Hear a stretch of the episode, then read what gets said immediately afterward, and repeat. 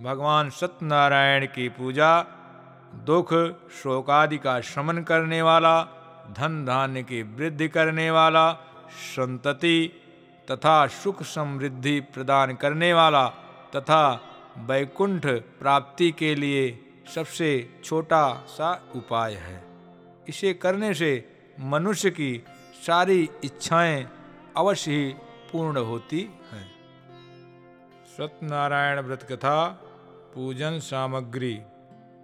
केले का खंभा, एक चौकी, कलश, पीला वस्त्र, चावल, सुपारी, चंदन, हल्दी पाउडर, गुलाल, अबीर, सिंदूर, नारियल एक, इतर शीशी कापूस, अगरबत्ती, माचिस, कपूर घी रक्षा सूत्र पाँच प्रकार का फल, केला, मिठाई, प्रसाद में रवा का प्रसाद, पंचामृत, दूध, दही, घी, मधु, शक्कर मिलाकर पंचामृत बनाए।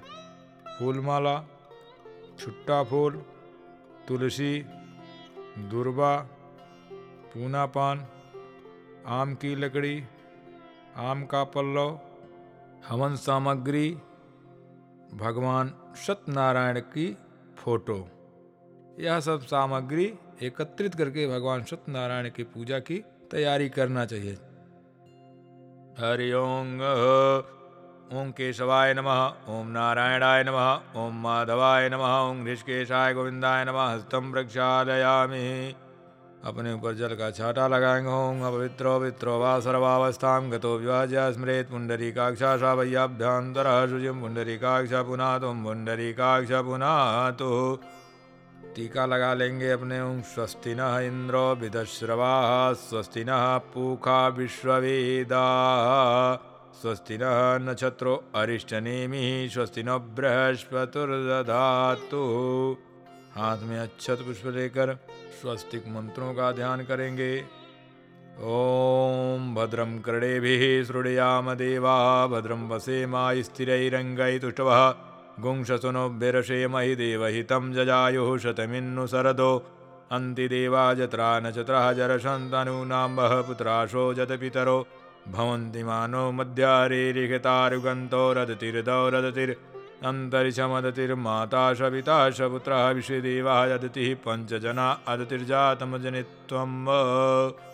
सभी देवताओं को मन में नमस्कार कीजिएगा सबका नाम ले रहे हैं। ओम श्रीमन महागणाधिपत नमः। लक्ष्मी नारायणाभ्याम नमः। उमा महेश्वराभ्याम नमः। वाणी हिरण्यगर्भाभ्याम नमः। सची पुरंद्राभ्याम नमः।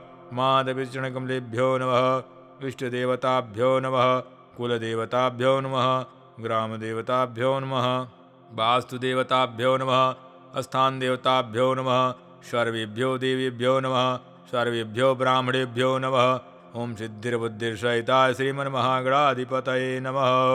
सुमुखसिदन्तश्च कपिलो गजकर्णकः लम्बोदरश्च विक्टो विघ्नाशो विनायकः। धूम्रकेतुर्गणाध्यक्षो भालचन्द्रो गजान्ना द्वादशस्थान्नामानि यः पढ़े श्रुयादपि।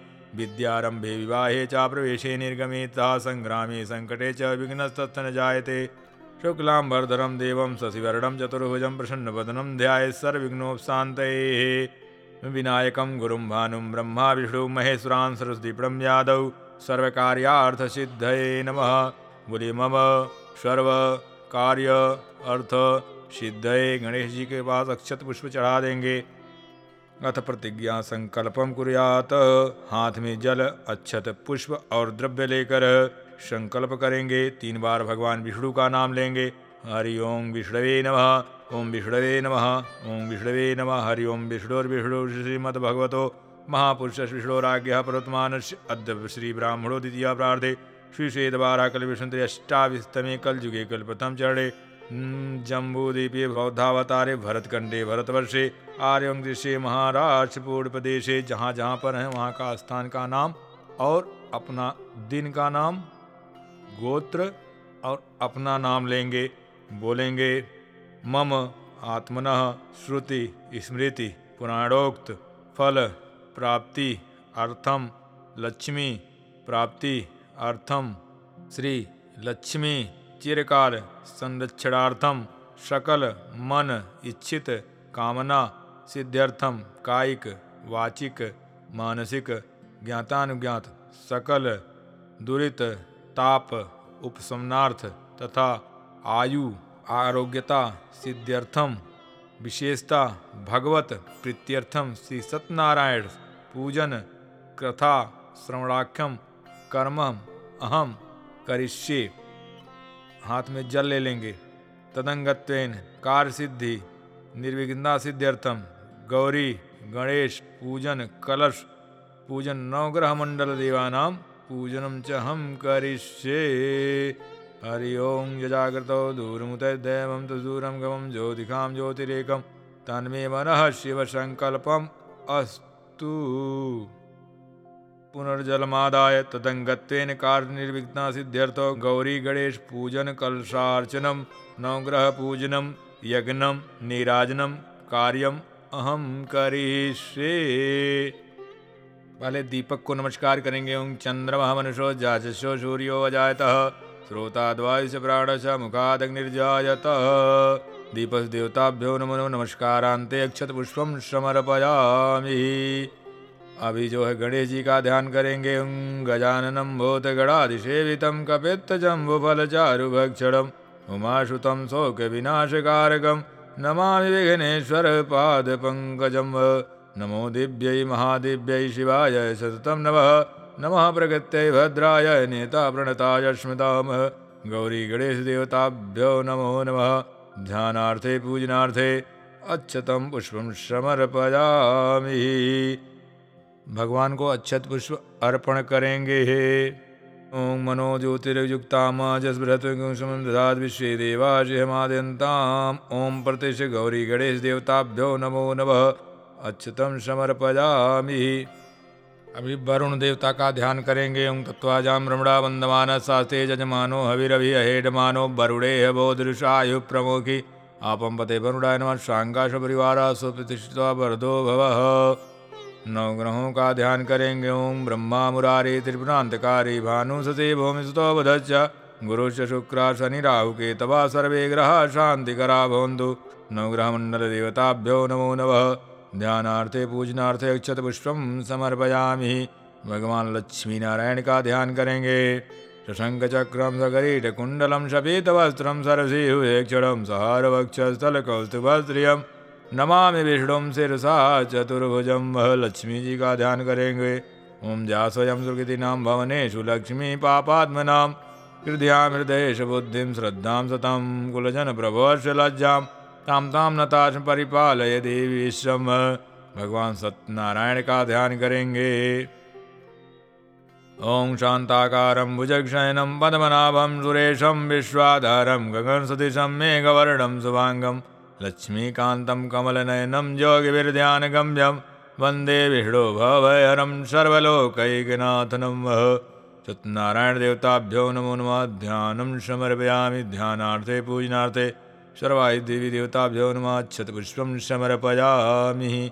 सब पर चावल छोड़ देंगे सभी भगवान के ऊपर ओम मनो ज्योतिर्युक्ताम जस बृहस्पतिरगम्यम खुशम्यम दधातु। विश्वे देवाशिहमाद्यन्ताम। ओम प्रतिष्ठस्य प्राणापति संतोष प्राणाचरम ज यावत् कर्म समाप्ति च तावत् त्वं स्वायि स्थिरो भव। सर्वाहि देवी देवताभ्यो नमो नमः। अब सभी देवताओं की पूजा हम लोग एक साथ करेंगे। सभी देवताओं के पास पुष्प का आसन देंगे। हरि ओम पुरुखे वेद गुम सर्व जज भूतम जज भाव्यम उतामिशेषानो जदन्य न तिरोहति। सर्वाहि देवी देवताभ्यो नमः। गौरी गणेश सहित सत्यनारायण वरुण नवग्रह मंडल देवताभ्यो नमो नमः। पुष्पासनम समर्पयामि। पुष्पासनार्थे सब जगह चार चार बार जल चढ़ाएँगे। ओम जेतावानश महिमा तो जायंस पुरखा पादोष विश्वाभूतानि त्रिपादशमृतं दिवि। पाद्योपाद्यम हस्त्योवर्घ्यम मुखे आजमनीयम सर्वांगे स्नानीयम जलम समर्पयामि सर्वाहित पूजित देवताभ्यो नमो नमः। श्री सत्यनारायण देवताभ्यो नमो नमः। पंचामृत चढ़ाएँगे सभी भगवान को पंच नद्या सरस्वती सोत्साह तु पंचधा देशे भवसरिता पंचामृत स्नानम समर्पयामि शर्वाहि देवी देवताभ्यो नमो नमः। सब भगवान के पास पुष्प से थोड़ा थोड़ा पंचामृत चढ़ा देंगे। पंचामृत स्नानांते शुद्धोदक स्नानम समर्पयामि शुद्धवाला सर्वशुद्धवालो मणिवालस्तास्सिनः श्वेता श्वेताच्छो अरुरस्ते रुद्राय पशय पतये कन्नडायामा अवलिप्ता रौद्रानभोरूपा पारजन्याः सर्वाहि देवी देवताभ्यो नमो नमः पंचामृत स्नानान्ते शुद्धोदक स्नानम शुद्धोदक स्नानान्ते गंधोदक स्नानम समर्पयामि सभी देवताओं को हल्दी चढ़ाएँगे। ओम गंध द्वाराम दुराधर्षाम नित्य पुष्टाम करिष्णिम ईश्वरीं सर्वभूतानां तामिहोपहवे श्रियं सर्वाहि देवी देवताभ्यो नमो नमः सत्यनारायण देवताभ्यो नमो नमः। गंधम समर्पयामि गंधांते आचमनीयम जलम समर्पयामि। एक चम्मच पानी घुमा के फिर गिरा देंगे। इतर चढ़ाएँगे भगवान को ओम त्राम्बकम जजामहे सुगंधिम पुषिवर्धनम उर्वारुग्म्यो बंधनान मृत्युर्मोक्षीयमामृतात् श्री सत्यनारायण देवताभ्यो नमो नमः सर्वाहि देवी देवताभ्यो नमो नमः। सुगंधित तैलम समर्पयाम सुगंधित तैलांते वस्त्रम समर्पयामि। भगवान को कापुस अथवा रक्षा सूत्र का वस्त्र पहनाएँगे। ओम सर्वशोभाधिके मे लोकलज्जा निवारणे मयोपादिते तुभ्यम वाससी प्रतिगृह्यताम। सर्वाहि देवी देवताभ्यो नमो न सत्यनारायण देवताभ्यो नमो नम। वस्त्रो वस्त्रम समर्पयाम वस्त्रो वस्त्रांते यज्ञोपवीतम, यज्ञोपवीत सब भगवान को पढ़ाएँगे। ओम यज्ञोपवीतम परमं पवित्रम प्रजापते यहजा पुरस्तात्। आयुष्यमग्रम प्रतिमुंच शुभ्रम यज्ञोपवीतम बलमस्तुते सर्वाहि देवी देवताभ्यो नमो नम। यज्ञोपवीतम समर्पयाम यज्ञोपवीतांते आचमनीयम जलम समर्पयाम, एक चम्मच पानी घुमा गिरा देंगे। अब भगवान को चंदन का टीका लगाएँगे। ओम श्रीखंड चंदनम दिव्यम गंधाढ़ मनोहर विलेपन सुरश्रेष्ठा चंदनम प्रतिगृह्यताम। सर्वाहि देवी देवताभ्यो नमः, श्रीखंड चंदनम समर्पयाम, श्रीखंड चंदनांते अच्छतम अच्छता सुरश्रेष्ठा कुमकुमाक्ता सुशोभना, मया निवेता भक्त्या गृहाण परमेश्वर, सर्वाहि देवी देवताभ्यो नमो नम। अच्छतम समर्पयामि। अच्छतांते पुष्पम फूल चढ़ाएँगे सब भगवान को। माल्यादीन सुगंधेनि माल्यात्यादीन वै प्रभो मया नितान पुष्पाणि, पूजार्थम प्रतिगृह्यताम। सर्वाहि देवी देवताभ्यो नमो नम। श्री सत्यनारायण देवताभ्यो नमो नम। पुष्पम समर्पयाम पुष्पांते दुर्बांकुरम समर्पयामि। गणेश और वरुण तथा नवग्रह पर दुर्बा चढ़ाएँगे। ओम कांडात कांडात प्रोहंती परुखा परस्परी एवानो दुर्बे प्रत्यनु सहस्रेण सतेन च। सर्वाहि देवी देवताभ्यो नमः दुर्बांकुरम समर्पयाम दुर्बांकुरांते तुलसी दलम तुलसी जो है भगवान सत्यनारायण और वरुण तथा नवग्रह पर चढ़ाएँगे। ओम नमः समस्त भूतानामादिभूताय विवृते अनेक रूप रूपाय विष्णवे प्रविष्णवे नमः। तुलसीदलं समर्पयामि। तुलसी दलान्ते अबीरं गुलालम्, अबीरं च गुलालं च चूवा चन्दनमेव च। नानाविधप्रकारेण पूजितां परमेश्वरः। सर्वाहि देवी देवताभ्यो नमो नमः। अबीरं गुलालं समर्पयामि श्री सत्यनारायण देवताभ्यो नमो नमः। सर्वाहि देवी देवताभ्यो धूपं दर्शयामि। ओं वनस्पतिरसोभूतं गण्ड्यागण्डमुतमाग्रेयं सर्वदेवानां धूपोयम प्रतिग्रह्यताम धूपांते दीपकम दर्शयामी। सब भगवान को दीपक जला के दिखा देंगे। उन चंद्रमा मनुष्यो जाचस्यो।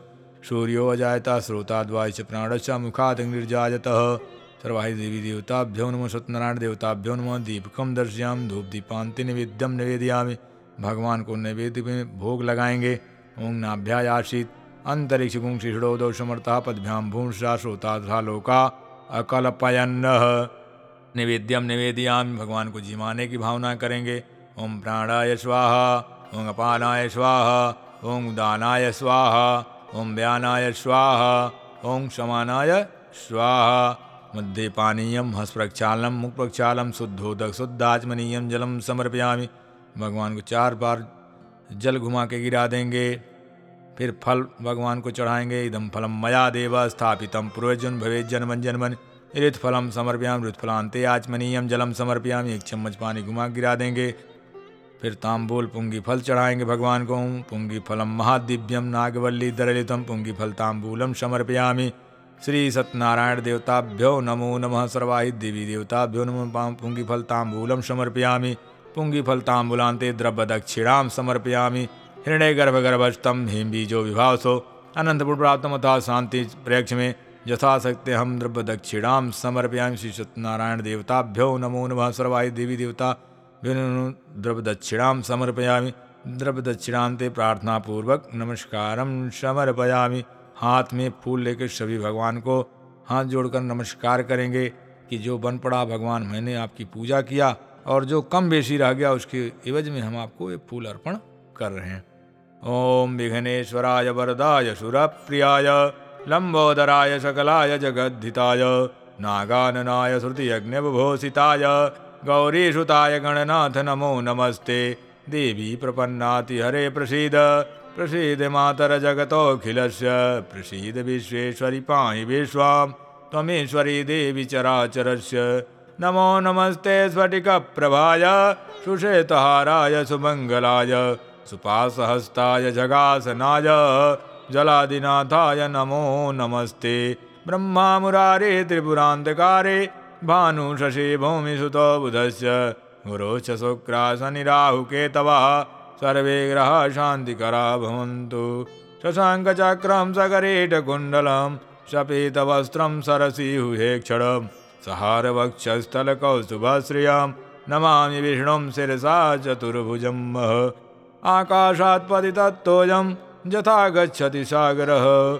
सर्वदेव नमस्कारं, केशवं प्रति गच्छति। सर्वाहि देवी देवताभ्यो नमो नमः।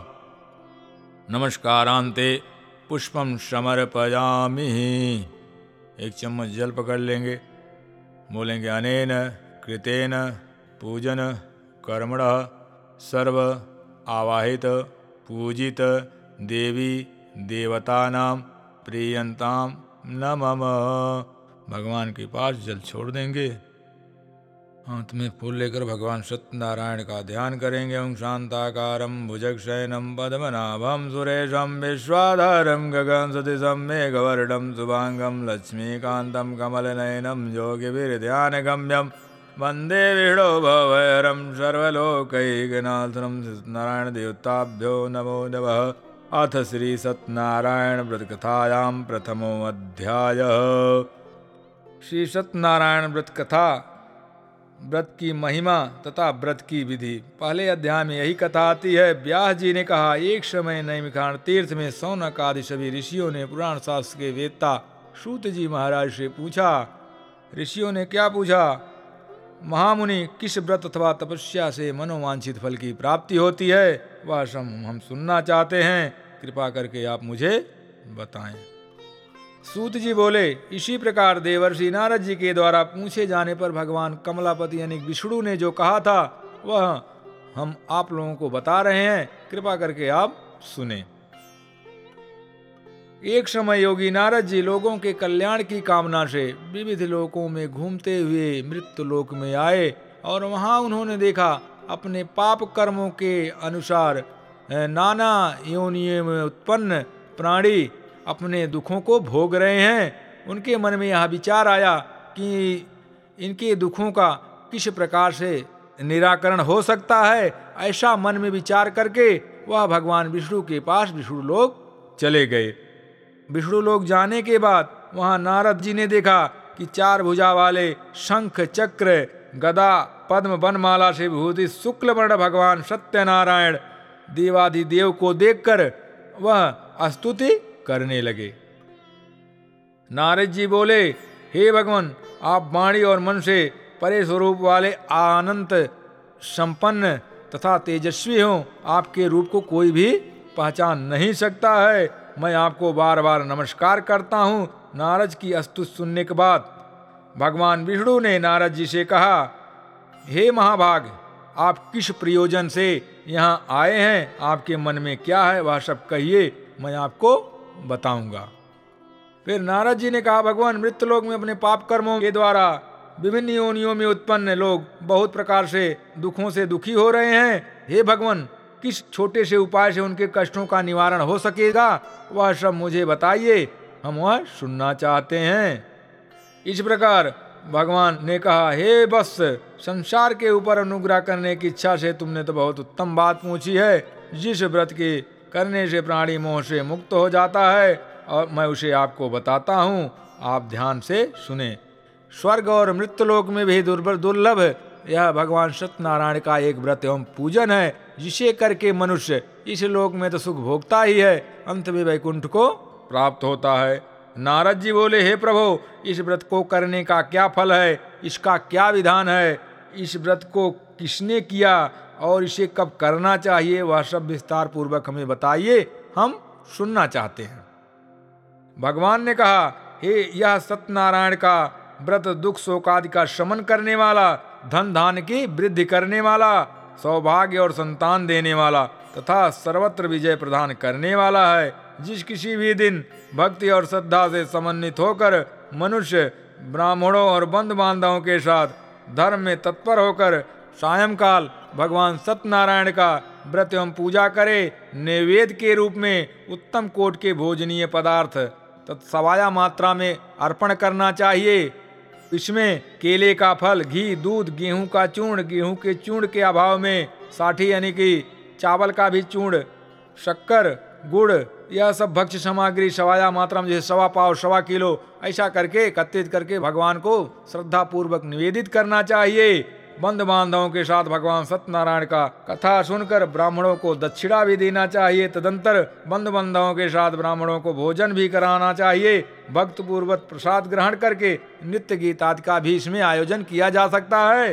तथा उसके बाद भगवान सत्यनारायण का स्मरण करते हुए अपने घर जाना चाहिए। ऐसा करने से मनुष्य की अभिलाषा अवश्य पूर्ण होती है। विशेष रूप से कलयुग में यह पृथ्वी पर सबसे छोटा सा उपाय है। इत श्री स्कंद पुराणे रेवाखंडे श्री सत्यनारायण कथायाम। प्रथमो अध्याय। ओम श्रीमन्नारायण नारायण नारायण लक्ष्मी नारायण नारायण नारायण।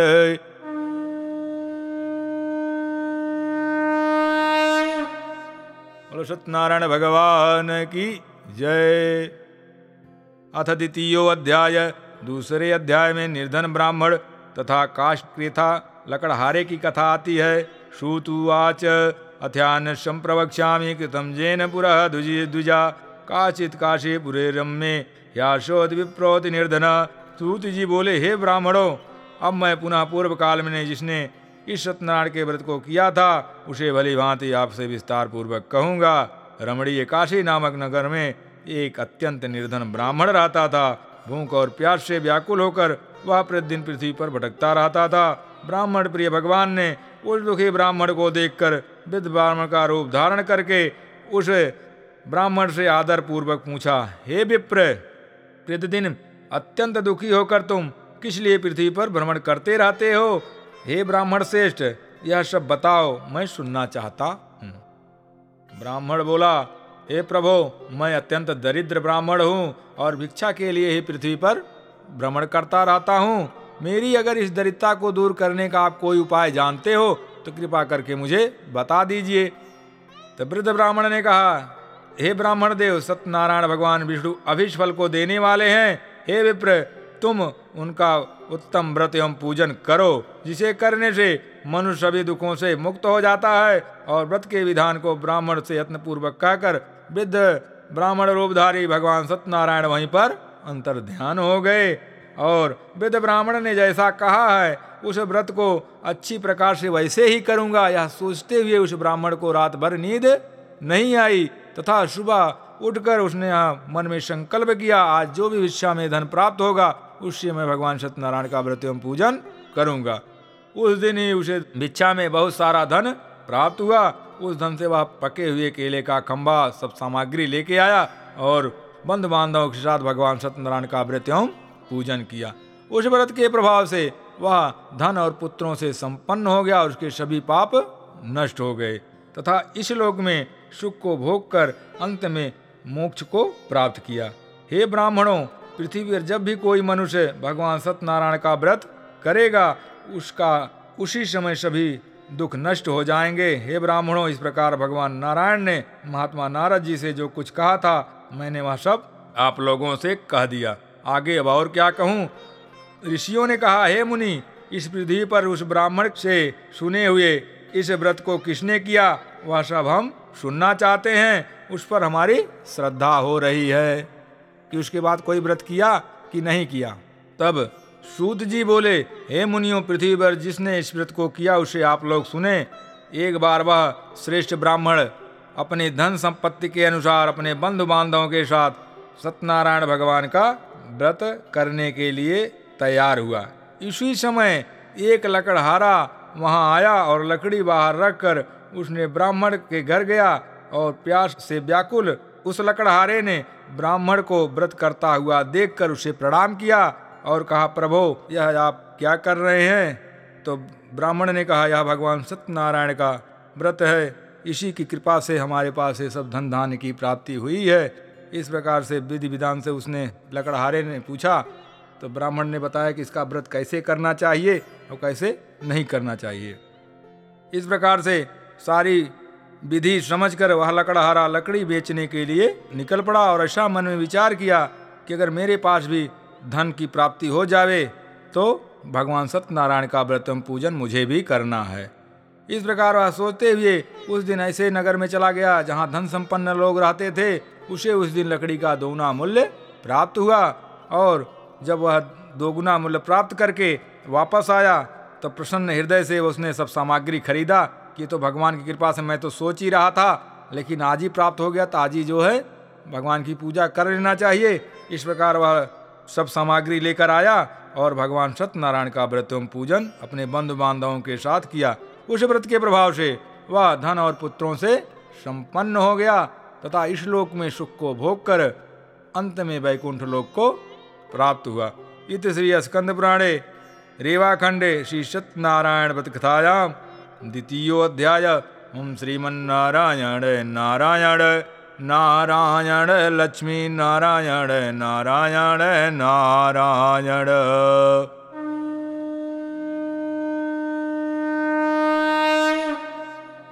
मुझे सत्यनारायण भगवान की जय। अथ तृतीय अध्याय, तीसरे अध्याय में राजा उल्कामुख साधु व्यापारी, लीलावती, कलावती कथा आती है श्रुतुवाज पुनर्मिम प्रवक्षा में सुर मुनि सत्तमा पुराचुल कामुखो नाम निस्वाद महामति श्रुत जी बोले, हे श्रेष्ठ मुनियों, अब मैं पुनः आगे की कथा कहूँगा। आप लोग सुने प्राचीन काल में एक उल्कामुख नाम का राजा था। वह राजा जितेंद्रिय सत्यवादी तथा अत्यंत बुद्धिमान था। वह राजा विद्वान तथा प्रतिदिन देवालय जाता था और ब्राह्मणों को भी धन देकर संतुष्ट करता था। कमल के समान उसकी पत्नी भी बहुत सुंदर और गुणों से संपन्न थी। एक दिन वह राजा अपनी धर्म पत्नी के साथ भद्रशिला नदी के तट पर भगवान सत्यनारायण का व्रत एवं पूजन कर रहा था। उसी समय व्यापार के लिए अनेक प्रकार की पुष्कल धनराज से संपन्न एक साधु नाम का व्यापारी वहाँ आया और भद्रशैला नदी के तट पर नाव को स्थापित कर वह राजा के समीप गया और राजा को उस व्रत में दीक्षित देकर विनय पूर्वक पूछने लगा। साधु ने कहा, राजन आप यह भक्ति युक्त चित्त से क्या कर रहे हैं? कृपया आप सब बताइए। मैं सुनना चाहता हूँ। आपको क्या कमी पड़ गई? कि आपको ऐसा व्रत करने की ज़रूरत हो गई? तो राजा बोले, हे साधु, पुत्र आदि की प्राप्ति की कामना से अपने बंद बांधवों के साथ मैं अतुल तेज संपन्न भगवान विष्णु का व्रत एवं पूजन कर रहा हूँ। इससे अवश्य पुत्र की प्राप्ति होती है। राजा की बात सुनकर साधु ने आदरपूर्वक कहा, राजन, इस विषय में आप मुझे सब कुछ विस्तार से बताइए। हम भी यह करना चाहते हैं क्योंकि मेरे पास भी संतान नहीं है। इससे अवश्य संतति होती है तो मैं, मुझे सब विधान बता दीजिए। हाँ मैं भी करूँगा।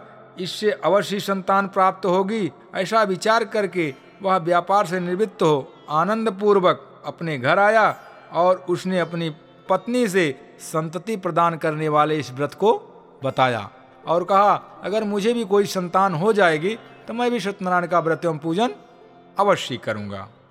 अपनी पत्नी लीलावती से ऐसा वाणी व साधु व्यापारी बोला, एक दिन उसकी लीलावती नाम की पत्नी, पति के साथ आनंद चित ऋतुकालीन धर्माचरण में प्रवृत्त हुई और सत्यनारायण की कृपा से उसकी पत्नी गर्भिणी हुई और दसवें महीने में उसे कन्या रत्न की प्राप्ति हुई।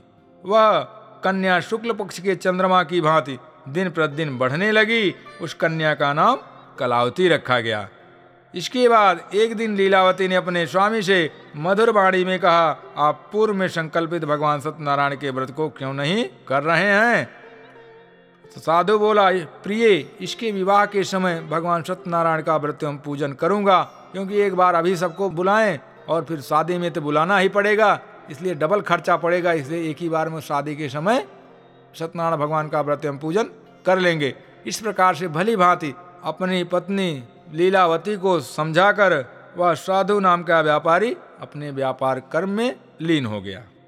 तदंतर कुछ समय बीत जाने के बाद वह धर्मज्ञ साधु नगर में शकियों के साथ क्रीड़ा यानी खेलती हुई अपनी कन्या को विवाह योग्य देखकर आपस में मंत्रणा करके कन्या के विवाह के लिए श्रेष्ठ वर का अन्वेषण करो, खोज करो, ऐसा दूध से कहकर शीघ्र ही उसने भेज दिया। उसको आज्ञा प्राप्त करके दूध कांचन नामक नगर में गया और वहाँ से एक वैश्य व्यापारी पुत्र को लेके आया। साधु ने उस वैश्य पुत्र को सुंदर एवं गुणों से संपन्न देखकर अपने जाति बिरादरी से समझ बूझ कर अपने बंद बांधवों के साथ संतुष्ट होकर विधि विधान से अपनी कन्या का विवाह उस वैश्य पुत्र के साथ कर दिया। उस समय वह साधु व्यापारी दुर्भाग्यवश भगवान सत्यनारायण का उत्तम व्रत करना भूल गया। पूर्व संकल्प के अनुसार जिसे संकल्प हो गया था, उसके विवाह के समय व्रत करूँगा। और उस संकल्प के अनुसार उस समय व्रत न करने के कारण भगवान सत्यनारायण उस पर रुष्ट हो गए और उसे साधु नाम के व्यापारी को यह श्राप दे दिया कि तुम्हें महान और कठिन दुख की प्राप्ति हो।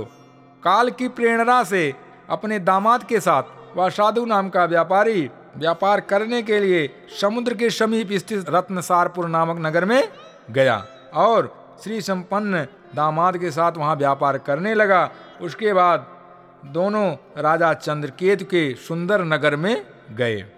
उसी समय भगवान सत्यनारायण ने उसे भ्रष्ट प्रतिज्ञा देखकर इसे कठिन दुख की प्राप्ति हो ऐसा साप दे दिया। एक दिन एक चोर राजा चंद्रकेतु के धन को चुराकर वहाँ आया और जहाँ दोनों बैस स्थित थे, वहाँ अपने पीछे दौड़ते हुए सिपाहियों को देखकर वह दोनों चोर धन को ये लोग जहाँ व्यापारी पुत्र रुके हुए थे, यहीं पर छोड़कर वो दोनों रफू चक्कर हो गए और राजा के दूत जब इनके पास आए तो धन यहाँ पाकर इन दोनों को पकड़कर लेकर गए और राजा के सामने पेश किया कि, राजन, हम दो चोर पकड़कर लाए हैं, इन्हें आप आज्ञा दें राजा की आज्ञा से उन दोनों को दृढ़ता पूर्वक बांधकर बंदी गृह में डाल दिया गया। और भगवान सत्यनारायण की कृपा से उनकी कोई बात सुनी नहीं गई। भगवान जिसके ऊपर नाराज़ हो जाते हैं, उसका कोई सुनता नहीं है। और राजा चंद्रकेतु ने जो उनका धन था, वो भी अपने खजाने में जब्त करवा लिया। और उसके बाद उन भगवान के हिसाब से उसके घर में उसकी पत्नी लीलावती भी दुखित हो गई और उसके घर में जो सारा धन था, वह चोरों ने चुरा लिया। और लीलावती शारीरिक और मानसिक पीड़ाओं से युक्त होकर भूख प्यास से अन्न की चिंता में दर दर भटकने लगी तथा कलावती भी अन्न की चिंता में दर दर भटकने लगी। एक दिन भूख से पीड़ित होकर कलावती एक ब्राह्मण के घर गई। वहाँ जाकर उसने सत्यनारायण के व्रत एवं पूजन को देखा वहाँ बैठकर उसने कथा सुनी और वरदान मांगा। उसके बाद प्रसाद ग्रहण करके वह कुछ रात होने पर घर आई। घर आने पर उसकी माता लीलावती ने कलावती कन्या से प्रेम पूर्वक पूछा, पुत्री, रात में तू कहाँ रुक गई थी? तुम्हारे मन में क्या है? कलावती कन्या ने तुरंत माता से कहा, माँ, मैंने एक ब्राह्मण के घर में मनोरथ प्रदान करने वाला व्रत देखा है। कन्या की उस बात को सुनकर वह वैश्य की पत्नी व्रत करने के लिए तैयार हुई और प्रसन्न मन से उसने भगवान सत्यनारायण का व्रत एवं पूजन किया। लीलावती ने भगवान सत्यनारायण से प्रार्थना की, भगवान, हमारे पति और जमाई के अपराध को क्षमा कर दीजिए। अगर वो फिर आ जाएँगे घर पर वापस तो हम अपनी धन संपत्ति के अनुसार आपकी पुनः पूजा, अर्चना करेंगे। इस पर भगवान सत्यनारायण उस पर संतुष्ट हो गए और नृपश्रेष्ठ वह राजा चंद्रकेतु को स्वप्न दिखाया और स्वप्न में बोला कि, हे नृपश्रेष्ठ, प्रातःकाल उन दोनों वैश्य पुत्रों को छोड़ दो और जो सारा धन लिया है, उसे भी वापस कर दो, अन्यथा तुम्हारा सब कुछ हम सर्वनाश कर देंगे। भगवान स्वप्न में बताकर ऐसा अंतर ध्यान हो गए। और सुबह ही राजा, जैसे नींद खुली तो उसने अपने सभासदों को बुलाकर राजसभा में यह अपना स्वप्न बताया और कहा, उन दोनों वैश्य पुत्रों को अतिशीघ्र दरबार में पेश किया जाए और बेड़ी बंधन से मुक्त करके दोनों वैश्यपुत्र दरबार में लाए गए और पूर्व में किए हुए कार्यों का स्मरण करते हुए एकदम भय से काँप रहे थे, तब राजा ने कहा, आपको प्रारब्ध बस, यह दुख प्राप्त हुआ है, इसलिए आपको डरने की कोई ज़रूरत नहीं है। आप लोग जो है प्रेम पूर्वक अपने घर को जा सकते हो तथा जो धन राजा ने लिया था, वह धन भी दूना करके वापस किया। इस प्रकार उन लोगों ने मंगलाचरण करके वहाँ धन ब्राह्मणों को धन दक्षिणा देकर अपने नगर के लिए प्रस्थान किया। इत श्री अस्कंद पुराणे रेवाखंडे श्री सत्यनारायण प्रतिकथायाम तृतीयोऽध्याय। ओम श्रीमन्नारायण नारायण नारायण लक्ष्मी नारायण नारायण नारायण।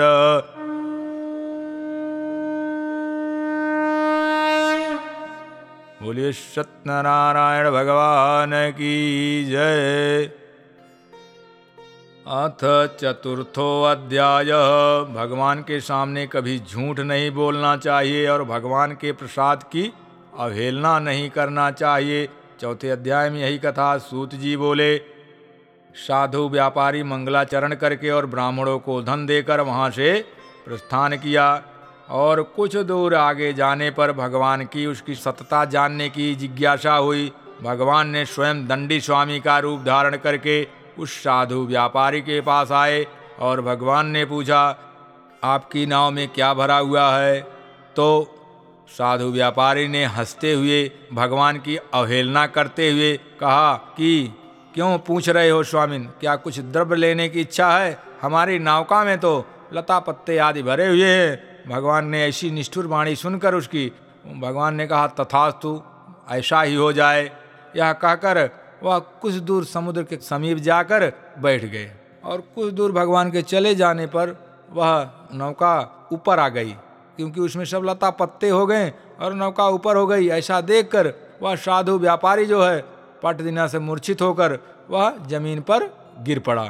इस प्रकार से उसका जो जमाई था, पानी छीटा उटा मारा उसको होश आया, तब जो है वह जमाई बोला कि वही जो दंडी स्वामी आए थे, उन्होंने ही शाप दे दिया है। अगर वही चाहें तो सब कुछ सही कर सकते हैं। इसलिए उन्हीं के पास चलें। उसके बाद वह साधु नाम का व्यापारी दंडी स्वामी के पास जाकर बोला कि मैंने जो आपके सम्मुख असत्य भाषण का अपराध किया है, आप मेरे उस अपराध को क्षमा करें।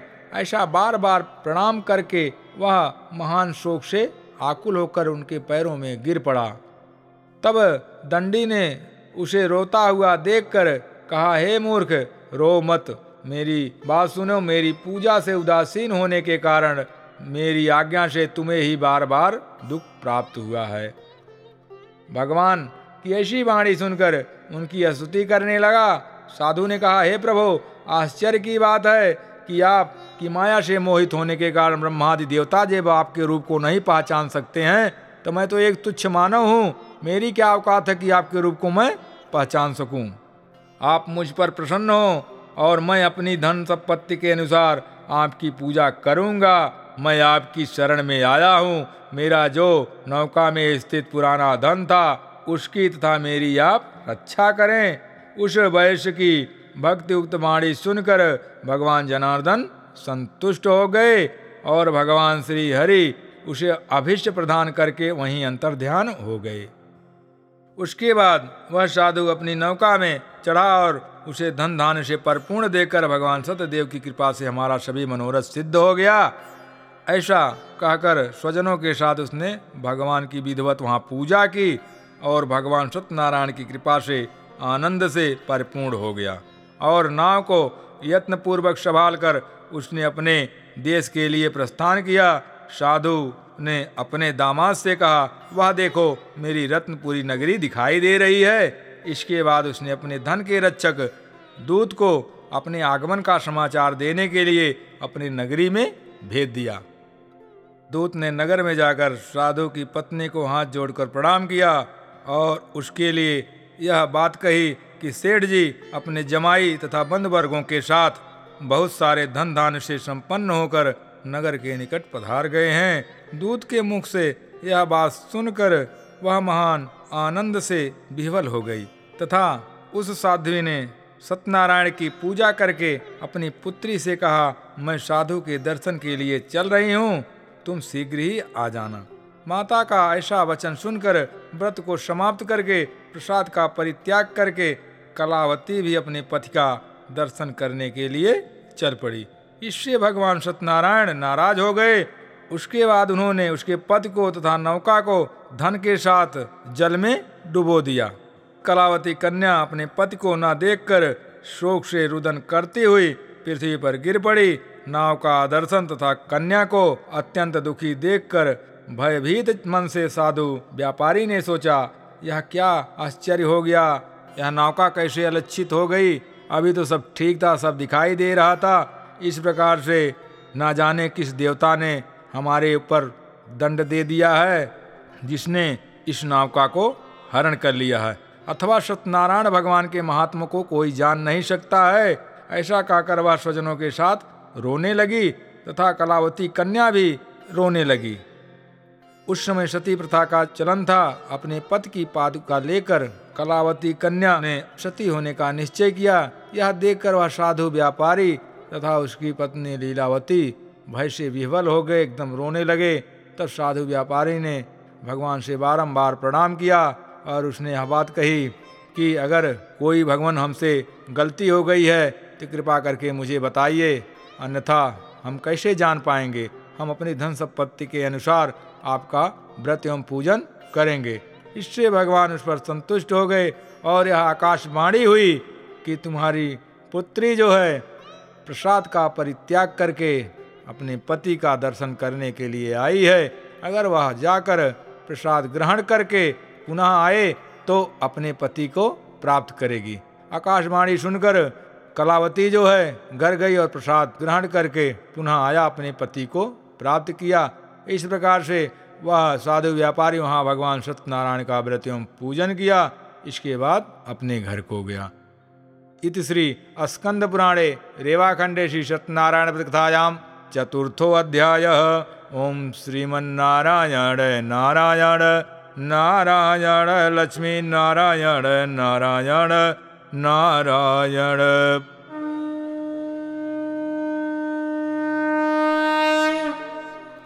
बोलिए सत्यनारायण भगवान की जय।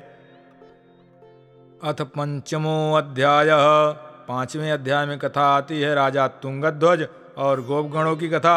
इसमें भी भगवान का प्रसाद परित्याग करने की वजह से राजा को दंड मिला।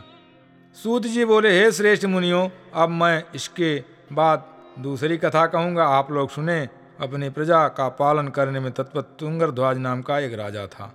उसने सत्यदेव भगवान का प्रसाद परित्याग करने से बहुत दुख को प्राप्त किया। एक बार वह वन में जाकर बहुत से पशुओं को मारकर बट वृक्ष के नीचे आया और उसने देखा कि गोपगण वहाँ कथा भगवान सत्यनारायण का कर रहे थे।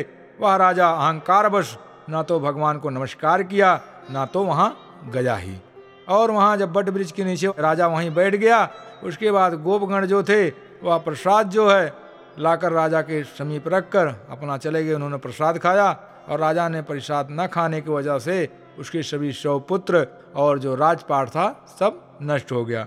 तो एक दिन राजा यह विचार में आया कि निश्चय ही भगवान सत्यनारायण ने हमारा सब कुछ नष्ट कर दिया है, इसलिए उन्हीं के पास चलना चाहिए और भगवान सत्यनारायण की पूजा करनी चाहिए। फिर राजा वहाँ जाकर वन में बट वृक्ष के नीचे गोपगणों के साथ भगवान सत्यनारायण का व्रत एवं पूजन किया और उस व्रत के प्रभाव से उसके सभी पुत्र और धन धान की प्राप्ति हो गई। तथा वह राजा ने इस जन्म में सुख को भोग कर अंत में वैकुंठ को प्राप्त किया।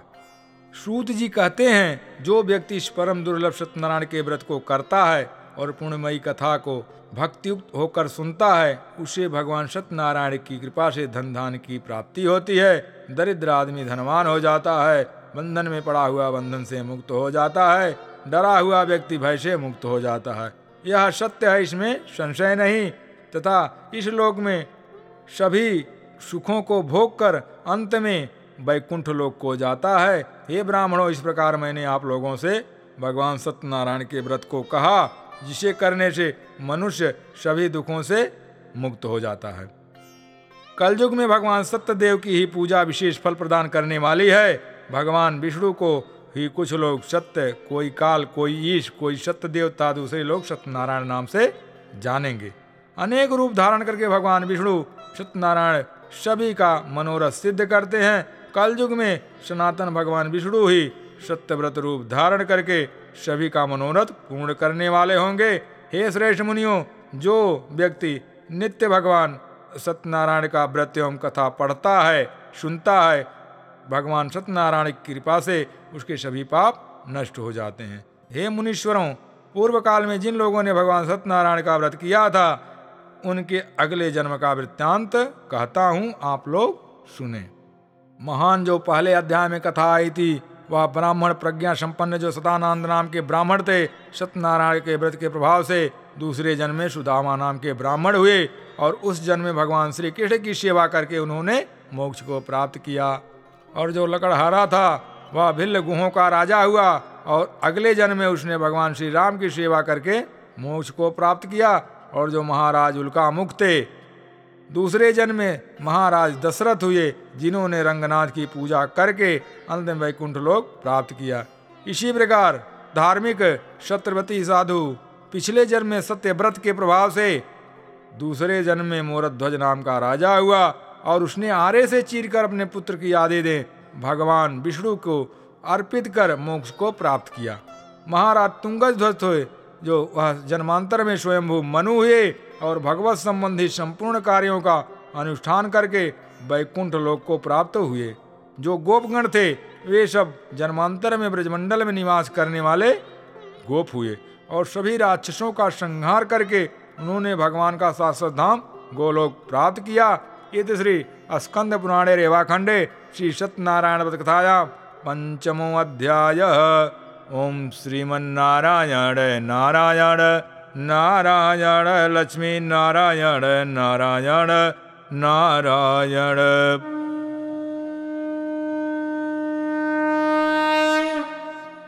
बोलिए सत्यनारायण भगवान की जय।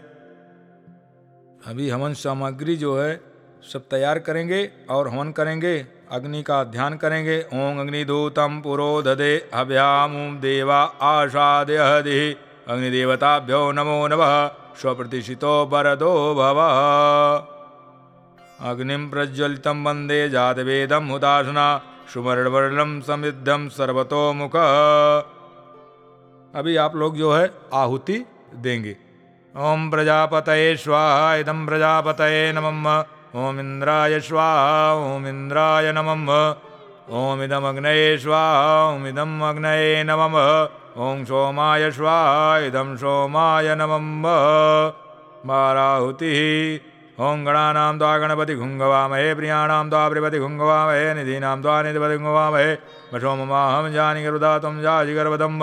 ओं गं गणपतये स्वाहा ओं गण स्वाहा ओं गण स्वाहा ओं गण गणपतये स्वाहा ओं गौर्याय स्वाहा ओं गौर्याय स्वाहा ओं सूर्याय स्वाहा ओं सूर्याय स्वाहा ओं सोमाय स्वाहा ओं सोमाय स्वाहा ओं भौमाय स्वाहा ओं भौमाय स्वाहा ओं बुधाय स्वाहा ओं बुधाय स्वाहा ओं बृहस्पतये स्वाहा ओं बृहस्पतये स्वाहा ओं शुक्राय स्वाहा ओं शुक्राय स्वाहा, ओम शनिश्चराय स्वाहा, ओम शनिश्चराय स्वाहा ओं राहवे स्वाहा ओं राहवे स्वाहा ओं केतवे स्वाहा ओं केतवे स्वाहा।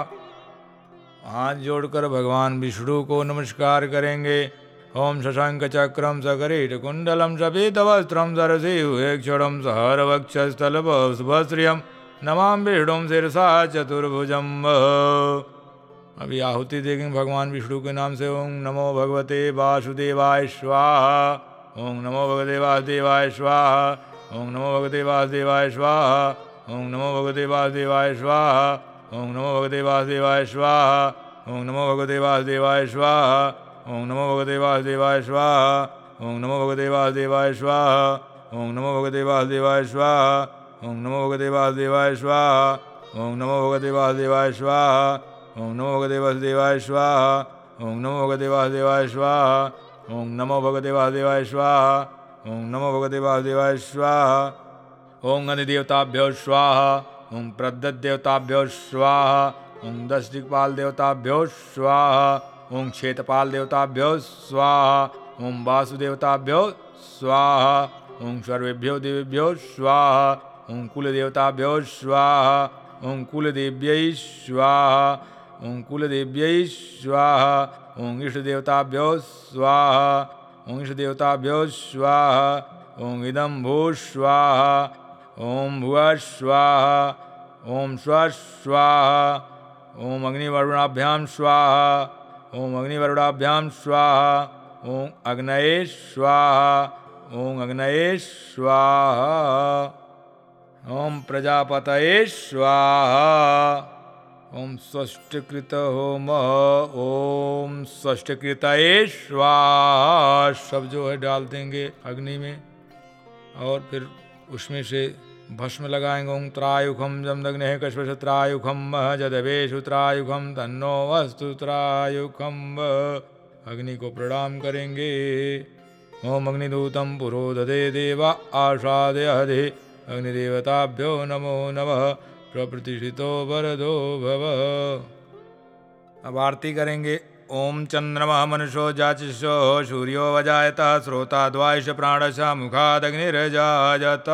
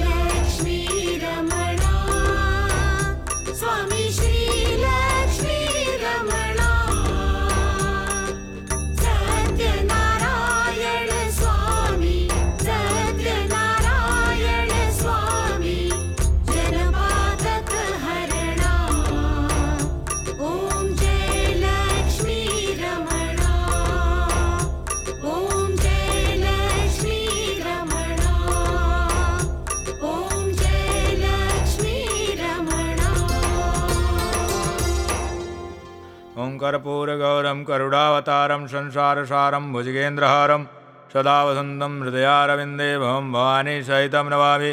मङ्गलं भगवान् विष्णुं, मङ्गलं गरुडध्वजः, मङ्गलं पुण्डरीकाक्ष मङ्गलाय तनोहरि सर्वमङ्गलमाङ्गल्ये शिवे सर्वासादिके शरणे त्र्यम्बिके गौरी नारायणी नमोऽस्तु ते आप घूम जाएँगे, यानि कांच पापानि, जन्मांतर्गितानि च तानि सर्वाणि, नश्यन्तो वृषणाम पदे पदे।